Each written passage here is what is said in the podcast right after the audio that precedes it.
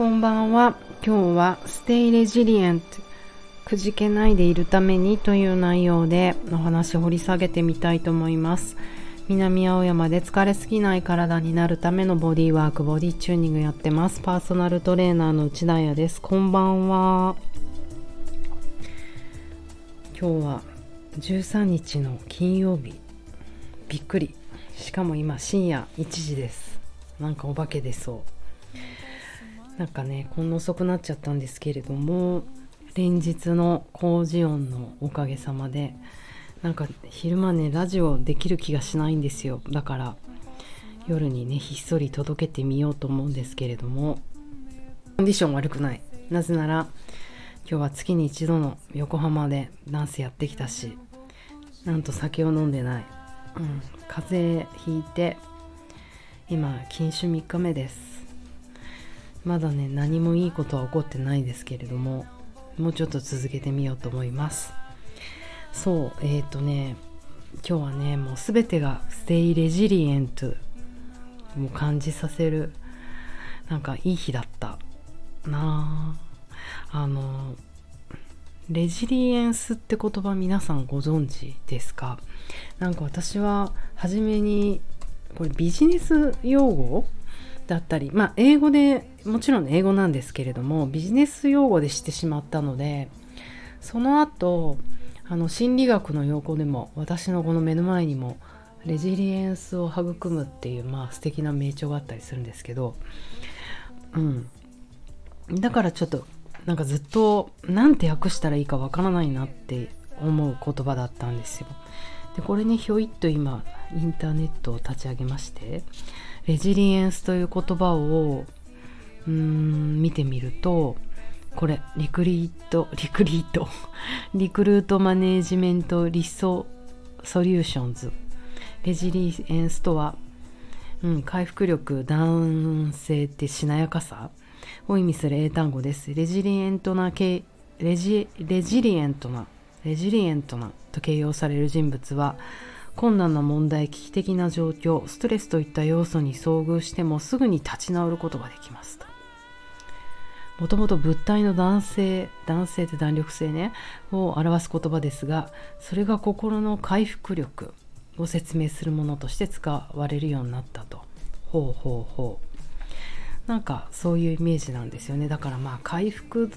力か。うんうん。あの立ち直っちゃうぐらいのこうバビョンっていう力がレジリエンスっていうイメージが私の中にもあってだからこう何て言うのかな。そうそう。しんこの心理学というか身体心理学ソマティックな分野にあった時のこのレジリエントとかレジリエンスっていうのを回復するってこう訳しちゃっていいのかなってちょっとこうなんかそのビジネスのこのバビョンっていう強さとにかくうん危機的な状況に遭遇しても遭遇してもすぐ立ち直るとかそういう強い感じでもないんじゃないかなって思っていてずっと迷っていたんですよ。で私が昨日ね映画をまた Netflix 見ていてまあ Sex Education なんだけど英語今勉強中なのでうんもうちょっとこれ次2度目だわ字幕よねと思って。でもう全部見るの大変だから自分が一番好きなシーンをまあ、字幕で見てディクテーションしてみるかと思って。書き取ってみたところなんかねステイレステイレジリエントって言葉が出てきたんですよ。まあうんお母さん主人公のお母さんオーティスのママはセックスカウンセラーなんだけどまあだからカウンセラーだからやっぱりいいこととても言うんですよねオーティスの彼女要は義理の彼女義理の娘みたいな子になんかいろいろいいコメントをしてあげるその時の励ましの言葉として「Stay resilient」って言っててうわこれなんて訳すんだろうと思ってすぐ日本語字幕にまた書いちゃったんだけど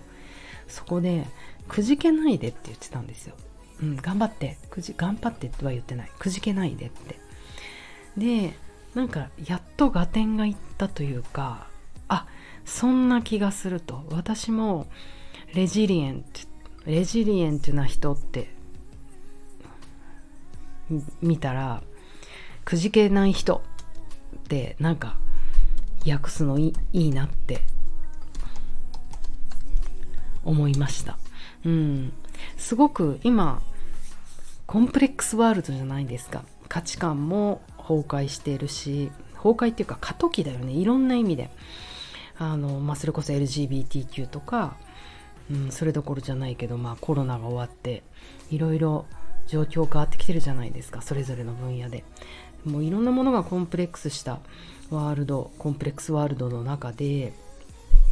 やっぱり変化をね、受け入れていくってなんか想像できることじゃないからこの「Stay Resilient」くじけないでいるっていう力がすごく求められてるんじゃないかなって、うん、困難乗り越えて回復するってまあそれがそれでまあ大層な力ないんだけどそんな短時間にできることでもない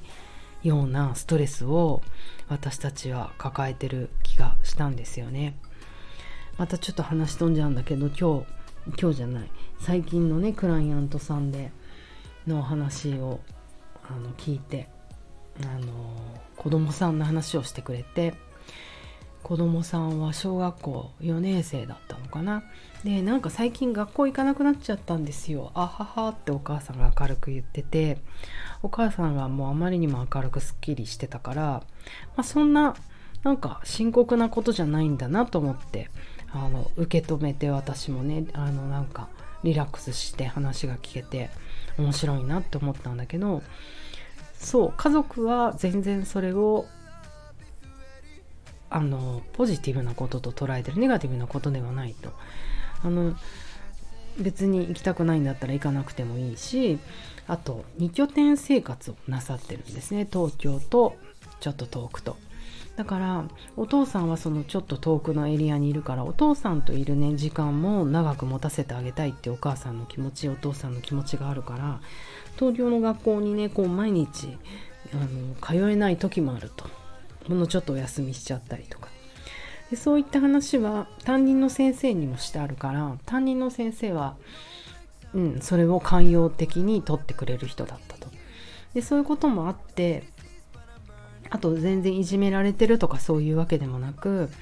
ちゃんと宿題とか勉強とかやることはやってだったら別に学校行かなくても行かない日があってもいいんじゃないってこう考えるお家だったんですね。うん、でそれもいいなって思って私は。こういううち、うん、すごく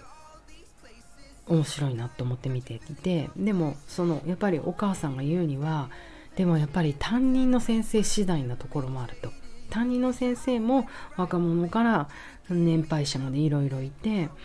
こういう価値観も受け止められない人もいる。学校なんて来てなんぼ休むとか、うん、よくわからないとかさ。あのもう来ないってこと時点でもう NG だとかさ。まあそうよね。昔の人だったらそう考えるかもしれないし。若者でもそういう教育受けてきたらそう思ってる人もいるかもしれないし。だから担任の先生次第なところもある。公立の学校でね。でその話を聞いていて思ったのはやっぱり友達もそうだろうなって思うんですよ。だからたまにしか来ない子をその友達グループの子たちも受け入れられるかって言ったら受け入れられる子もいれば毎日一緒にいる子の方が大切と思っている子もしれないしそういう家庭の事情自分のねお家の家庭の事情とかと違う子をこう「へえそうなんだ」ってこう受け入れてじゃあ遊ぼうって言って遊べるかっていうさなんか自分も小学生の時とか思い出すとなんか転校生ってだけであのなかなか言いづらいそうにしてる子もいっぱいいたじゃないですか。転校生だからいじめられちゃうとかね。なんかそんな中でねうーんこう不登校とか言うとさずっと来なくなっちゃうみたいだけど週に3日登校とかさ 最高だね。そういうのを友達も受け入れるのかとかさなんかそういうこと考えると小学生もすごい今過渡期にいるんだなって思ってうん。本当そういういろんなコンプレックスしたうん、まあある意味ケイオスというかいろんな価値観を持つ人まあそれこそ LGBTQ のことも出てきたりトイレもさなんか一つになったり二つになったりとかさあのあと外国の人であるとかそうでないとかなんかもうあとその家庭のスタイルの違いだよね。学校行かないことをいいってくれるいいっていう家もあれば絶対行けっていう家もいたり学校に行かせなくちゃいけない理由は両親がとあの会社員とかね共働きで家に置いておけないっていう安全な場所がないとかさそういうのもあるから何が何がいいとかも言えないよね。っていう話を聞いてほんと小学生もあれだよ。この力。Stay resilient うんくじけないで欲しい。くじけないって言うとおかしいけどいろんな価値観の中でなんかめちゃめちゃに振り回されちゃったりとかね混乱しちゃったりしないで自分は自分の生き方を そんな小学生に 求めるのって大事だなって思うんですよ。でそういうのを超えて一緒に遊ぶとか踊るとかさそういうことは勉強するとかさ。できるように。なんかこうねそんな価値観の中で困難を乗り越えて回復してまた飛び立つとかなんか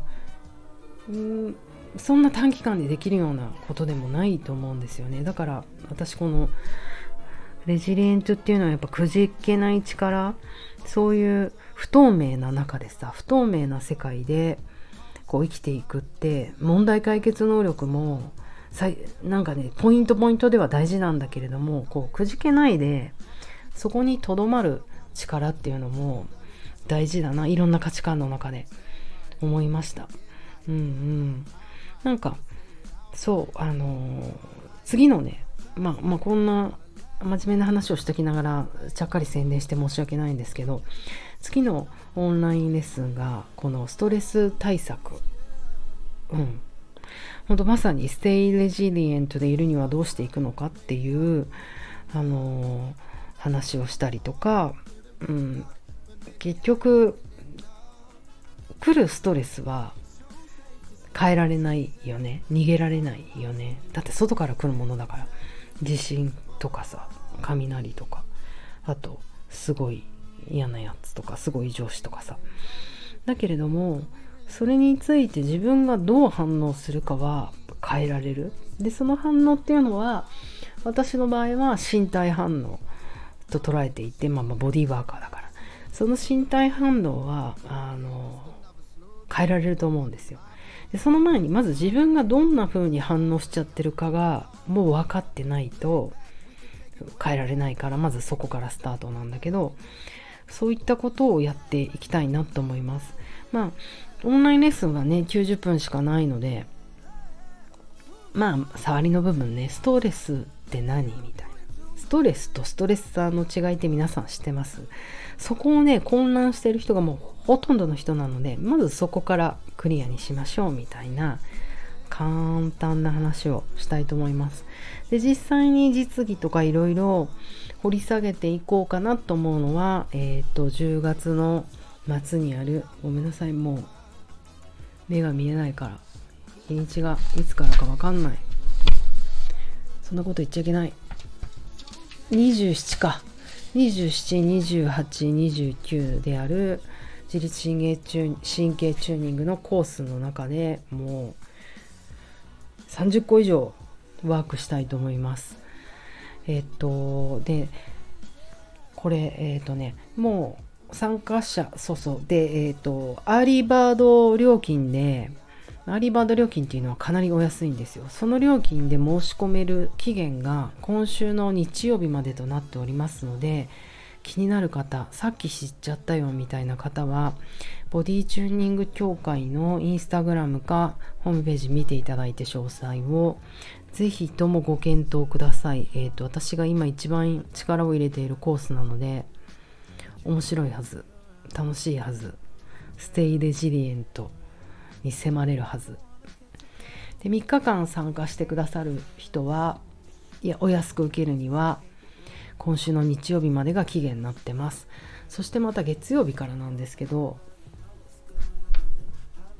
えっ、とワンデークラス。1日だけ受けたいよっていう人3日間ちょっと時間作るの無理なんだけど1日ならやりたいどっぷり使ってみたいっていう人はワンデークラスも受けられますので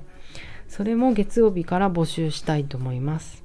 うん。ワンデーにしろ 3days にしろなんかね自分のためだけにその時間を作るっていうの自分の体のためだけにものすごくあのこれも一つのリフレッシュの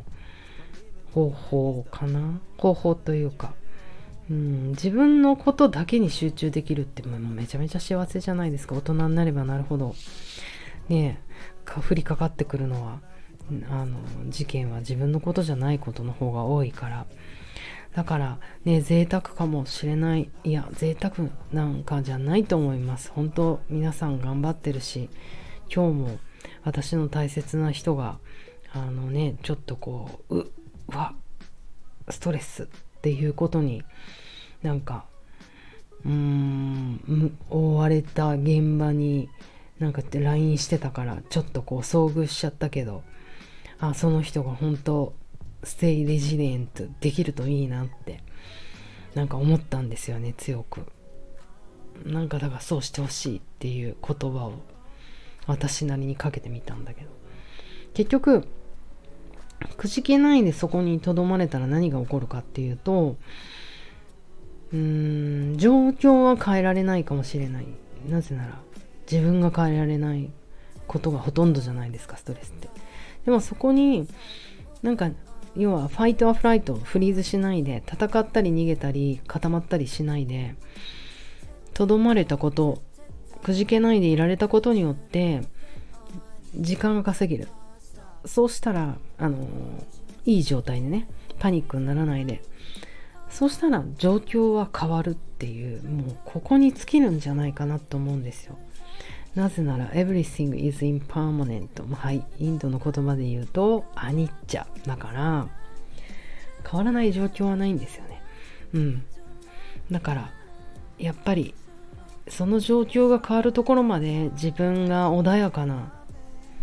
体内環境でいるっていうのが一つの大きなストレス対策じゃないかなと思って今日は話してみました。すごいお酒飲んでないと頭が回る学びです。でもなんか眠れる気がしません。では皆さんおやすみなさい。また明日。